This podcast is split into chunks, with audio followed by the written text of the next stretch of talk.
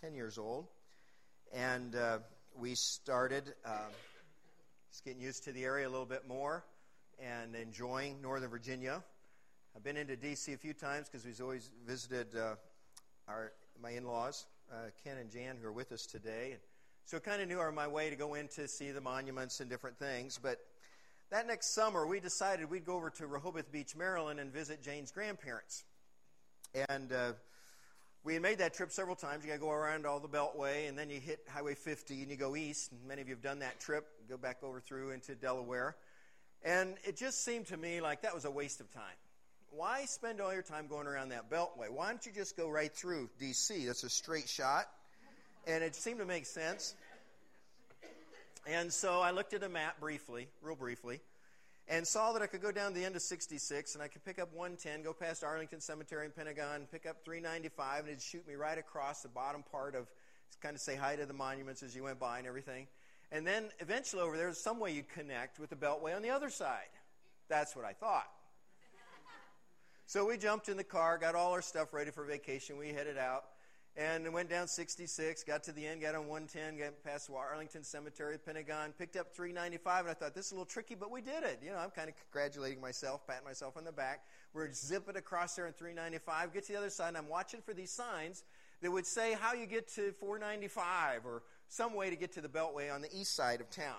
There were no signs like that. No signs. And I was starting to panic. Oh no, what do I do? You know, the interstate's ending here. And so I found an exit. I took it. Thought I'll figure out when I get to the bottom of this ramp what I was supposed to do. The bottom of that ramp was Southeast D C. And I'd heard about Southeast D C. I'd never been there before. Didn't want to be there again. uh, and I don't think I've ever gone back there, actually. But we get into D C, it's the middle of the day, and it's not really a scary time, but I'm thinking of the news reports. They've been hammering us with these news reports that Washington, D C is the murder capital of the United States. Over four hundred murders occur a year. That's more than one a day. That's the thoughts going through my mind. And I'm now in Southeast where most of those murders seem to take place with my family, my two-year-old, my ten-year-old, my wife. And I'm just praying, Lord, get us back out of here somehow. We've got to find our way to Delaware today. And we're driving around after a couple turns on one-way streets. I didn't even know how to get back to the ramp. I didn't know what to do. And so I'm praying, Lord, and he sent us an angel. Two angels, really. They Well, they weren't angels. They were telephone repairmen. But they were angels to me because I pulled off to the seven eleven to them, and I said, how do we get out of here? We want to go to Delaware today. And they gave me very clear, concise directions how to get back out of Southeast and onto the east side of town where I could pick up fifty and make my way to Delaware. Last week, we left the Israelites at Mount Sinai. God has given them new commands. He's given them a new covenant. We talked about that. Talked about uh, some of the interplay there going on there between the people and God. And, and they, they weren't totally faithful, were they? Well, now they've got things in the right path. And God says, okay, we're ready to move on from here. And so they're going to leave Mount Sinai. Numbers ten tells us about that. They're going to proceed on up through the wilderness and find their way north to what we call Israel today. They called it the land of Canaan then. Now, it's not a great distance from Egypt to Israel, only about three hundred miles. If we got in our car, we could make that in half a day. But they didn't have a car. They didn't have a motorcycle. They didn't even have a bicycle. They were on foot. And besides that, there were a lot of them, a lot of them. And they didn't take a straight path. They kind of meandered their way around wherever God led them. And over a period of months, they made it. Could you imagine how many people Moses had with him? About two million. Between one and three million. That's like taking all of the people who live in D C on vacation with you. Wouldn't that be fun? Let's all go together. And so you can imagine in this group of people, there is this huge amount of complaining and arguing and fighting, and people are dissatisfied. People saying, well, what's next? You know, this is awful. Will we ever get there? If you've ever heard that before, are we there yet? Can you imagine how many times Moses heard it? And they're complaining, complaining there's no water, so God has to give them water out in the middle of this desert. They complain there's no food, so God brings manna, and he sends this, this wafer-like thing that comes down like dew on the ground, and they go out and they collect it every day, but it's only enough for that day. Next day, you got to go back and collect some more. And finally, then they complain, all we get to eat is this manna stuff. We're sick of manna. We've prepared it every way possible. Our wives have run out of recipes for this. What can we do? Well, can we have some meat? And God says, okay, I'll give you meat. I'll give you some quail. Quail's good. But when God sends it, he sends it so deep, it's like twenty to thirty inches deep. Everywhere they could see, just pile in. All these quail come in from the, the coastline, and they just hammer them, you know, bury them in quail. And God does that for the next thirty days until they're just sick of it. And they're like saying, we're tired of this. We don't want any more of this. God says, I want you to learn something here. Trust me day by day for your provision. And so all this arguing is going on. Then Aaron's Uh, Aaron is Moses' brother, and his sister Miriam, they say, well, why is God only speaking through Moses? And they get all hot about this, you know. Why doesn't he share that with us? Well, we need the authority too. And so he has to deal with them, just one after another. Finally, in Numbers thirteen, where we want to go today, we discover that they make it to the east side of the Jordan, looking over the river into Canaan, this land of Canaan that God had promised Abraham some six hundred fifty years before. And now they're back. Finally, they're back. After all the trials, after all the slavery in Egypt, after all that God has done for them, he brings them back. And God says, this is what I brought you to. This is what I want you to do. Send some men in to spy out the land, and then get ready to go in and take possession of this land I've given you. Let's pick it up in Numbers thirteen. The Lord said to Moses, send some men to explore the land of Canaan, which I am giving to the Israelites. From each ancestral tribe send one of its leaders. So at the Lord's command, Moses sent them out from the desert of Paran. All of them were leaders of the Israelites. Skip down to verse seventeen. When Moses sent them to explore Canaan, he said, go up through the Negev and on into the hill country. See what the land is like, and whether the people who live uh, who live there are strong or weak, few or many. What kind of land do they live in? Is it good or bad? What kind of towns do they live in? Are they unwalled or fortified? How is the soil? Is it fertile or poor? Are there trees on it or not? Do your best to bring back some of the fruit of the land. And then Moses tells us it was the season for the first ripe grapes. You read this this week. You found out they found some clusters of grapes that were so large they had to strap them onto a pole, and two guys had to carry them with this pole on their shoulders. That's a cluster of grapes, mind you. It's bigger than I've ever seen. Maybe the grapes were as big as grapefruits. I don't know. This is quite a place. So they went up and explored the land. Skip down to verse twenty-six. They came back to Moses and Aaron and the whole Israelite community of Kadesh in the desert of Paran. And there they reported to them and to the whole assembly and showed them the fruit of the land. You know, first impression, wow. Look at what they saw. Look at what they brought back. And they gave Moses this account. We went into the land to which you sent us, and it does flow with milk and honey. Here is its fruit. But this is another one of those places where but means a lot. But the people who live there are powerful, and the cities are fortified and very large. We even saw descendants of Anak there. Anak is a race of giants, big people, strong people. The Amalekites live in the Negev. The Hittites, Jebusites, Amorites live in the hill country. The Canaanites live near the sea and along the Jordan. Then Caleb, he's one of these twelve spies, silenced the people before Moses, and he said, we should go up. We should take possession of the land, for we can certainly do it. This is a pep talk, folks. This is the cheerleader. But, another but, the men who had gone up with him said, we can't attack those people. They are stronger than we are. And they spread among the Israelites a bad report about the land they explored. They said, the land we explored devours those living in it. All the people we saw there are of great size. Was that true? All the people? No, some of them. We saw the Nephilim there. The descendants of Anak came from the Nephilim. And we seemed like grasshoppers in our own eyes, and we looked the same to them. A bad report is given. So in spite of the confidence of Joshua and Caleb, these two spies who said, yes, let's go up, let's take the land, let's do what God says, the people refused to take possession of the promised land. Numbers fourteen goes on, and it tells us, that very night, all the people of the community raised their voices and wept aloud to God. They cried all night long, God, why did you bring us to this? Look what's going to happen to us. We're going to be destroyed. If we go across the Jordan, we'll be dead. And they were terrified at the news the spies brought them. All they could imagine was they're going to die when they crossed the Jordan.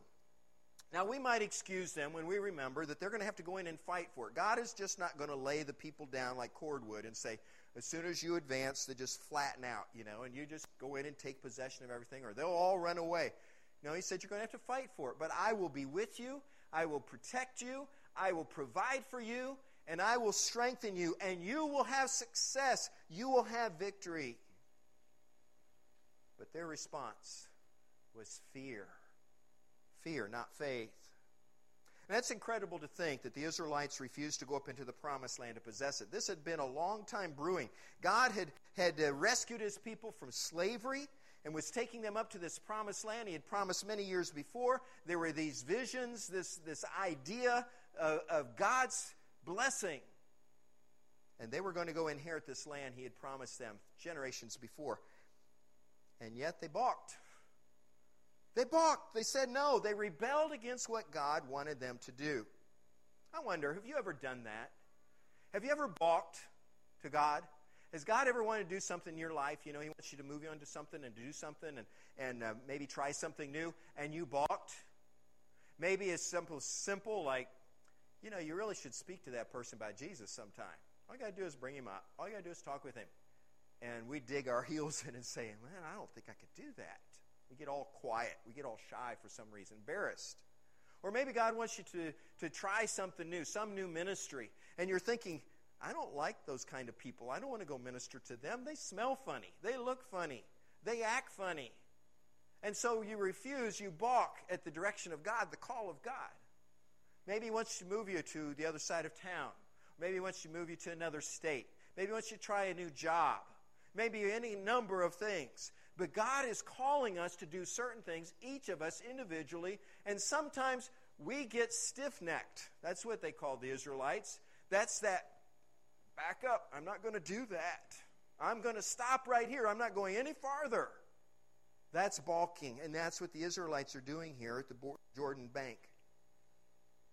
Last month, Christian and I had the opportunity on September eleventh to go into D C with a couple of friends and talk with people about Jesus. Now, I have to confess to you, I've never done anything quite the same as that. I've done something similar a couple times, but this was new. This was the day, September eleventh, of course, when they were uh, uh, celebrating or honoring what had happened here. Uh, but there was this march, supposed to be a Muslim march. It was supposed to be a march against fear.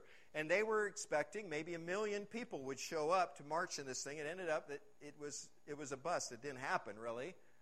But we went down there anticipating there may be at least several thousand, maybe a hundred thousand Muslims there that we could talk to about Jesus. We could enter into conversations with them. And so we had backpacks full of literature that we were going to pass out and things that would, would some of even in Arabic, so that we could start these conversations. Meanwhile, the motorcyclists, the bikers across America had found about this march that was going to occur on nine eleven. They didn't like that. They said, we're going to have kind of a counter march. What we're going to do a march.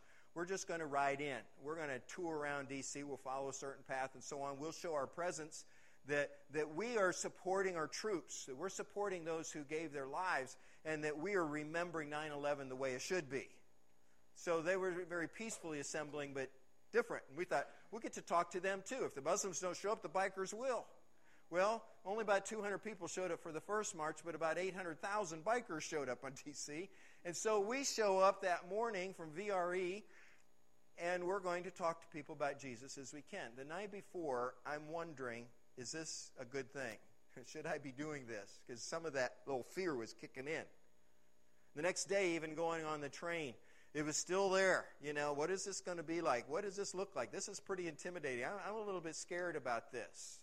And I could have backed out of it, but I'm so glad I didn't, because God was in that moment. God was in that day, and some amazing conversations happened with people that day, and we passed out thousands of these, these little tracts and different things, so that even if we didn't get to have the full conversation, they had something to read, something to think about. Maybe a seed was planted in their life. Like these Israelites, we need to ask this question. Do we respond to God's leading with faith or with fear? Will we live by fear or by faith? You know, is your life something that is characterized by faith in God or characterized by that fear that somehow holds you in its grip and shackles you and keeps you from living for God the way that you should? That's the question of today. And I think from these Israelites we can learn two powerful lessons. First of all, this, that faith can take us from complaining and control, this control of our lives, to contentment. Faith is the difference. You see, if you live in fear, then you think you're responsible for yourself. If you live in fear, you want to be in charge of your own life. You want to be in control of your own life. And so you complain about things because they don't come out the way you wanted to. You don't like the results. You don't like the consequences. You don't like how other people are treating you or what God has done to, for you. And when you're in charge and you're fearful, then all kinds of problems have set into your life. But when we learn to stop feeling like we have to be in control, and when we learn to be content with our circumstances, good or bad, it changes everything. And the only way to get there is through faith, not through fear. There's a big difference in how you approach life and the results you get out of that. When you approach with faith, you say, God, you're leading, you're in charge, you are in control of my life. You are providing for me. And so if I don't get exactly what I wanted, I'm not going to complain because it was your decision and I'm satisfied with your decision. If my circumstances are great, good. But if my circumstances are pretty bad right now, that's okay too because you're in that and I trust you. That you're going to get me through this, you're going to help me, and I'm going to understand more. Maybe I'll learn something in the process. I'll grow stronger. And my faith makes me hang in there. You see the difference? That faith will take you from this life of complaining or control issues to contentment. Where are you now? Where are you now with your circumstances? Where are you now with, with the, the life you have? Good or bad? Blessings or curses? Are you content? I just want to encourage you this morning, keep your eyes on God in faith. Don't live by fear. Live by faith. The second thing we can learn from the Israelites is this. Faith will take us from the wilderness to the way. Capital W, capital A, capital Y. The way. The way that God has. The path that God has. And if you live by fear, you're going to end up wandering in a wilderness. You're going to end up with all kinds of issues in your life. There's going to be confusion. You're not going to know with clarity what to do in your life. You're not going to know the direction to go, and there's be this aimlessness of your life. I'm not really sure what I'm supposed to be doing. I'm just doing the best I can today. Is that good enough for you? That's not good enough for me. I don't think that's good enough for any of us because God wants us to have clear direction. God wants us to have aim and a purpose in our lives. But when we live in fear, all you can do is expect a lot more wilderness. And these people who refused God at the Jordan River were turned back. They were sent back into the wilderness. And for forty years, they had to live there. A horrible place to live until all of them died. All of the adults died. Did you read that? The whole generation, twenty years and older, died in the wilderness. So that forty years later, finally God brought them back to the Promised Land and they went in and they took possession of it. But with a new generation. A people that had learned faith instead of fear. The Israelites' fear caused them to panic. And what happened is they got even more confused. Their fear caused them to doubt God's guidance, God's provision, God's protection. And they started focusing on the obstacles rather than on God. So I want to encourage you this morning.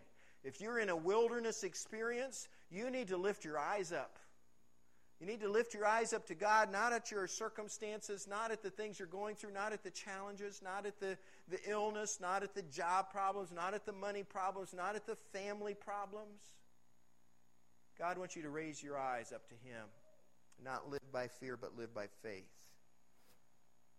And faith in God will take you out of confusion and aimlessness and bring Jesus into your life. He is the way, isn't He? He said, I am the way, the truth, and the life. No one comes to the Father except through me. Jesus is the way. And faith in Jesus gives us clarity. Faith in Jesus gives us identity. Faith in Jesus gives us, gives us meaning. Faith in Jesus gives us purpose. and direction in our life, because he puts a call on your life, and God then can use your life when you respond in faith and confidence and trust. My wife, Jane, is a substitute teacher for Manassas City Schools. She's currently teaching a second grade class for a teacher that had a baby. She's on ten weeks of maternity leave. So Jane's about halfway through those ten weeks with these little second graders, and she's just, just even though it's a lot of work, she's enjoyed these kids. She's got a really good group of kids.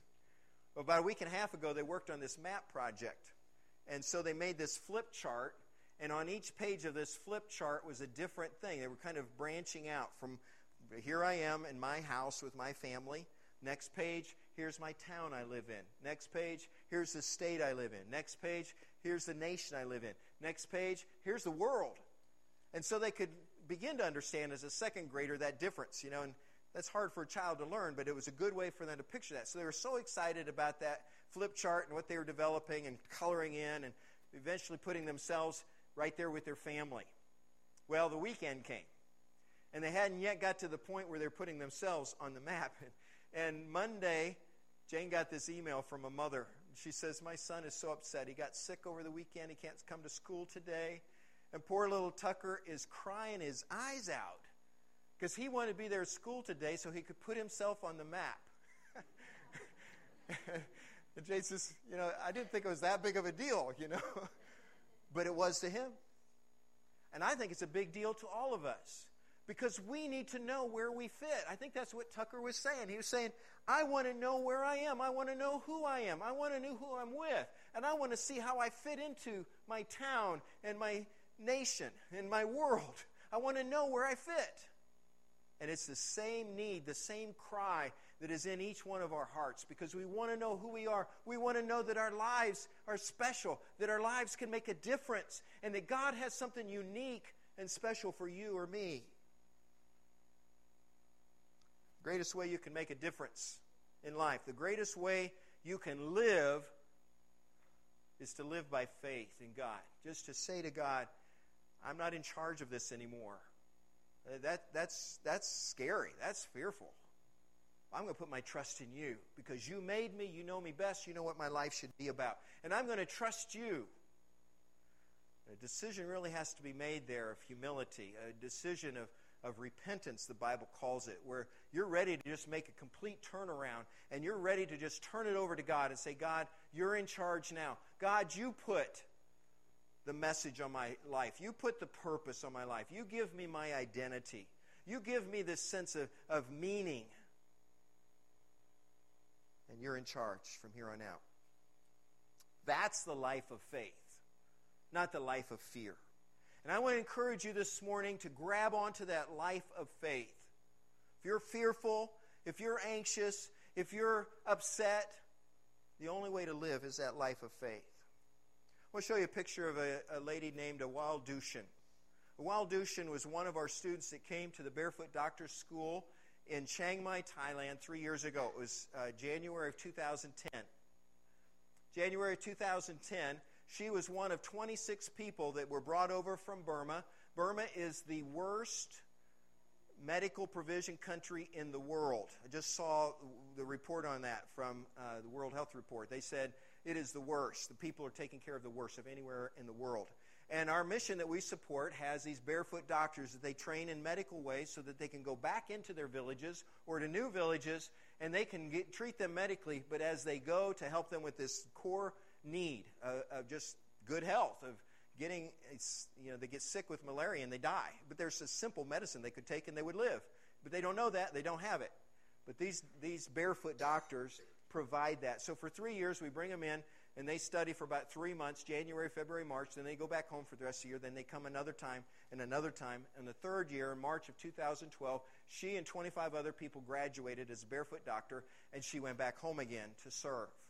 She lives on the border of China and Tibet. She lives so remotely that there are no roads where she lives, just paths through the woods, through the jungles. And when she came to the school the first time, it took her two weeks to get to where there was a road. And then the road took her into Patau, and she got an airport an airport there, and she flew down to Chiang Mai, Thailand with the other group. This is where this lady lived. Three weeks ago, she died. And when I got news of that, I thought, This is crazy, you know. She had less than eighteen months to serve as a barefoot doctor. She got all the training. She was a mother. She was a grandmother. She had all these, these lives that were dependent on her. And when she would come to the school, she would be gone for almost five months because of the walk getting out, then going to school, and then the walk back home again. So she's gone for almost five months, three years in a row, with all these other responsibilities that she had in her family and everything. But she felt this call of God on her life that said, you can make a bigger difference. You can do something for me if you will train as a barefoot doctor. Little did she know that she would only get to do that for sixteen, seventeen months. She didn't care about that. All she cared was the life of faith. The life that God is calling me. God wants me to do this, and I will follow God to the ends of the world. I will go wherever God sends me. I will do whatever God wants me to do. And she lived by faith. And I want to honor her today and every person like her who hears the call of God and responds by faith. If we have been living a life of fear, we need to begin living a life of faith today. If you are fearful, if you are scared, if you are on your own, today is a day you can begin that life with Jesus Christ. You can put your confidence in Him. If there is something in your life that needs to change, if there is something that God wants you to do, then you need to reach out in faith to Him rather than cower back in fear. Like, I can't do that. I've never done that before. I don't want to go be with those people. I don't want to do that. I'll just stay in my comfortable little world and, and not rock the boat. God is calling you. God is commanding you so that you can go out and be used of God. Is there somebody He wants you to talk to? Is there somewhere He wants you to go? Have you been shackled by your fears, and now it's to, time to break those shackles and go out and reach out in faith to God? If you have lived that way, today is the day for you to step out in faith. It's time for you to put your confidence in God, who always makes good on His promises. This morning, brothers and sisters, friends, I want you to know that this is what we need to learn from those Israelites who balked, who so deeply disappointed God that day that they cowered in fear and they died in the wilderness. Don't make the same mistake they did. Trust God. Trust God and step out into the future with Him. Let's pray together. Thank you, Lord, for your word. Thank you for the uh, demonstration of people, good and bad, and the lessons we learn, the things we can learn from you. I pray for the people here today, Lord, who are living in fear, who are anxious about tomorrow, who are worried that they won't have the resources, they won't have the ability to fix things, and things don't look good. I pray for those people who are scared to share their faith. I pray for people who would not speak up about Jesus if their life depended on it. I pray for brothers and sisters in Christ who won't even talk to their family about you or take a stand for you. I pray that we would stop living in fear and that we would walk by faith, that we would live by faith, that we would hear this call that you put on each of our lives to serve you in ways unimaginable to us, impossible to us, but not impossible to you. I pray for my brother and sister from Ghana today that are with us, who are doing a mighty work for you. I thank you for them. I thank you for their lives of devotion, for their bravery, their courage.